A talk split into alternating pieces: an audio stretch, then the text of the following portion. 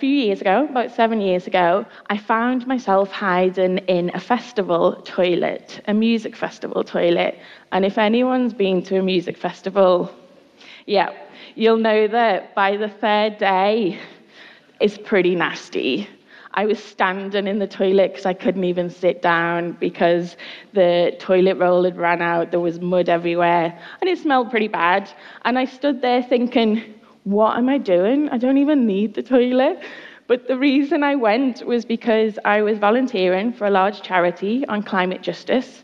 And it was seven years ago when lots of people didn't believe in climate change. People were very cynical about activism. And my role with all my teammates was to get people to sign petitions on climate justice and educate them a bit more about the issue. And I cared deeply about climate change and lots of inequality. So I'd go and I'd talk to lots of people, which made me nervous and drained me of energy. But I did it because I cared. But I would hide in the toilets because I'd be exhausted. And I didn't want my teammates doubting my commitment to the cause, thinking that I was slacking. And we'd go and meet at the end of our shift and we'd count how many petitions had been signed. And often I'd win the amount of petitions signed, even though I had my little breaks in the toilet. But I was always very jealous of the other activists because either they had the same amount of energy as they had when they began the shift of getting people to sign petitions, or often they had more energy and they'd be really excited about then going to watch the bands in the evening and having a dance.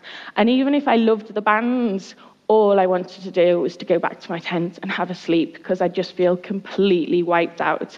And I was really jealous of people that had the energy to go and party hard at the festivals. But it also made me really angry as well inside. I thought, this isn't fair. I'm an introvert, and all of the offline campaigning seems to be favouring extroverts. I would go on marches, which drained me. That was the other option. Or I'd go and join campaigns outside embassies or shops. The only thing that was on offer was around lots of people. It was very loud activism, always involved lots of people. It was performing. None of it was for introverts. And I not only thought that that wasn't fair, because a third to a half of the world's population are introverts, which isn't fair on them because we'd burn out or would be put off by activism and not do it. And everyone needs to be an activist in this world. And also, I didn't think it was particularly clever, but I could see that a lot of the activism that worked wasn't only extrovert activism, it wasn't only the loud stuff, it wasn't about people performing all the time. A lot of the work that was needed was in the background, was hidden, wasn't seen. And when I ended up just being a campaigner, because it's the only job I can do really, I was campaigning at university, and for the last 10 years, I've been a professional campaigner for large charities, and now I'm a creative campaigner consultant for different charities as well as other work I do. But I knew that there were other forms of activism that were needed.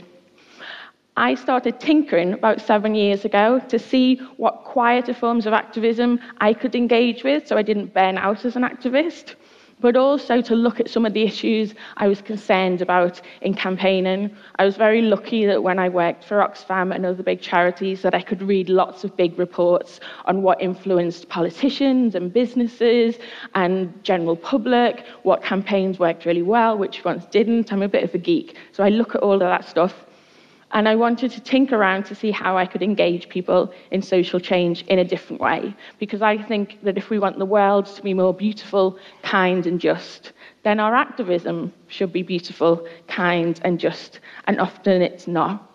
And today I just want to talk about three ways that I think activism needs introverts. I think there's lots of other ways, but I'm just going to talk about three.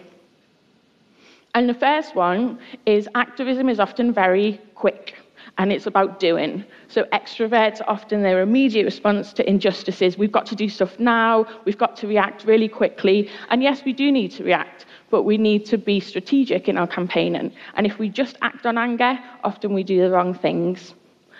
I use craft, like needlework, like this guy behind me is doing, as a way to not only slow down those extrovert doers, but also to bring in nervous, quiet introverts into activism. By doing repetitive actions like handicraft, you can't do it fast, you have to do it slowly. And those repetitive stitches help you meditate on the big, complex, messy social change issues and figure out what we can do as, an, as a citizen, as a consumer, as a constituent, and all of those different things. It helps you think critically while you're stitching away. And it helps you be more mindful of what are your motives. Are you that Barbie aid worker that was mentioned before? Are you about joining people in solidarity, or do you want to be the saviour, which often isn't very ethical? But do and needle work together as well. Uh, extroverts and introverts and ambiverts. Everyone's on the scale in different places because it's a, a quiet, slow form of activism it really helps introverts be heard in other ways, in other areas where they're often not heard.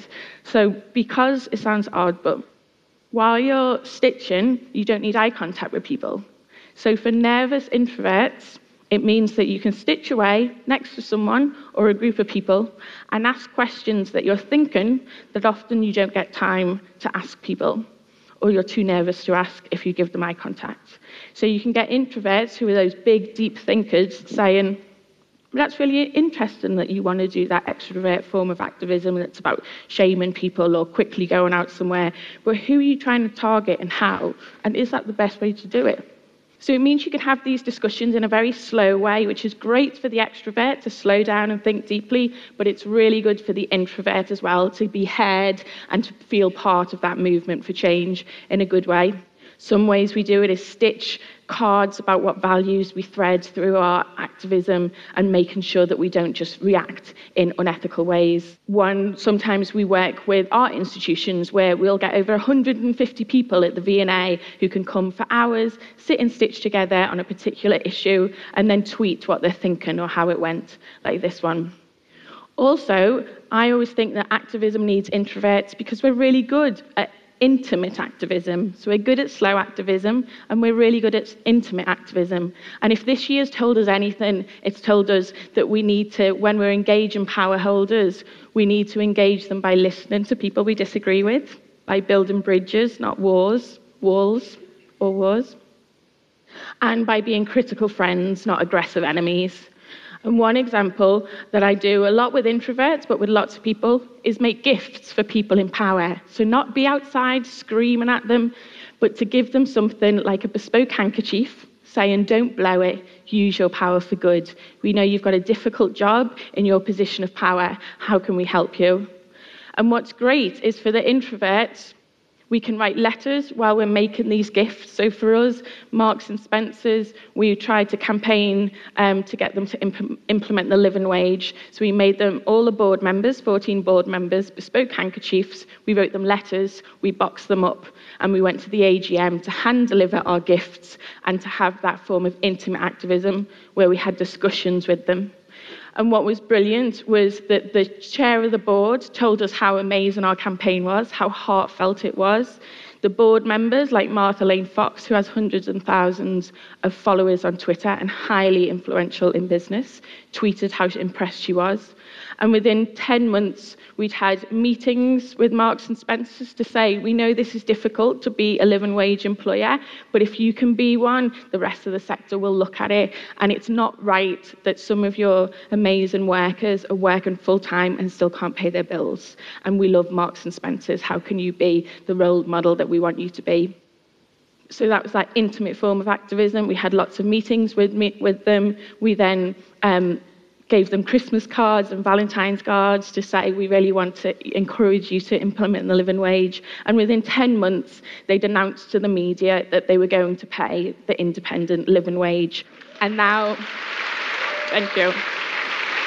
And now we're trying to work with them to be accredited, which is really important. And we went back to the last AGM this June and we had these amazing one to one discussions with the board members who told us how much they loved their hankies and how it really moved them what we were doing. And they all told us that if we were standing outside screaming at them and not being gentle in our protests, they wouldn't have even listened to us, never mind had those discussions with us. And I think introverts are really good at intimate activism because we like to listen, we like one to we don't like small talks. We like those big, juicy issues to discuss with people. We don't like conflict. So we avoid it at all costs, which is really important when we're trying to engage power holders, not to be conflicting with them all the time. The third way I think activists are really, really missing out if they don't engage introverts is that introverts, like I said, can be half of the world's population. And most of us won't say that we're introverts or we get embarrassed by saying what overwhelms us. So for me, a few years ago, my mum used to send me texts in capital letters, and she can now do emojis and everything, she's fine. But as soon as I'd see this text, I'd wince. I'd think, oh, it's capital letters, it's too much. And I'd have to ignore it to read the lovely text she sent me. And that's a bit embarrassing to tell people that capital letters overwhelm you. But we really need introverts to help us do intriguing activism that attracts them rather than puts them off. We're put off by big and brash giant posters in capital letters and exclamation marks telling us what to do and vying for our attention. So, some of the things I do with people around the world who take part is make small bits of provocative street art, which are hung off eye level, very small, and they're provocative messages. They're not preaching at people or telling them what to do. They're just getting people to engage in different ways and think for themselves because we don't like to be told what to do. It might be wearing a green heart on your sleeve, saying what you love and how climate change will affect it. And we'll wear it, and if people say, why are you wearing a green heart with the word chocolate on? And we can have those one to one intimate conversations and say, I love chocolate, climate change is going to affect it. And I think there's lots of other things that climate change will affect, and I really want to make sure I'm part of the solution and not the problem. And then we normally deflect because we don't like to be centre of attention and say, What do you love, and how will climate change affect it? Or it might be shop dropping instead of shoplifting, where we'll make little mini scrolls with lovely stories on about what's the story behind your clothes. Is it a joyful story of how it's made, or is it a torturous one? And we'll just drop them in little pockets in shops all lowercase, all handwritten, with kisses and smiley faces in ribbon, and then people are excited that they found it. And we often drop them in unethical shops or in people in friend pockets. And it's a way that we can do offline campaigning that engages us and doesn't burn us out, but also engages other people in an intriguing way online and offline. So I've got two calls to action. For the introverts, and for the extroverts. For the ambiverts, you're involved in all the way. For the extroverts, I want to say that when you're planning a campaign, think about introverts.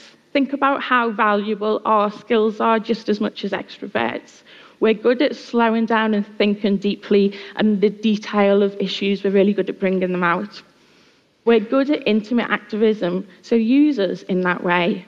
And we're good at intriguing people by doing strange little things that help create conversations and thought. Introverts, my call to action for you is I know you like being on your own, I know you like being in your head, but activism needs you. So sometimes you've got to get out there. It doesn't mean that you've got to turn into an extrovert and burn out, because that's no use for anyone. But what it does mean is that you should value the skills and the traits that you have that activism needs. So, for everyone in this room, whether you're an extrovert or an introvert or an ambivert, the world needs you now more than ever, and you've got no excuse not to get involved. Thanks.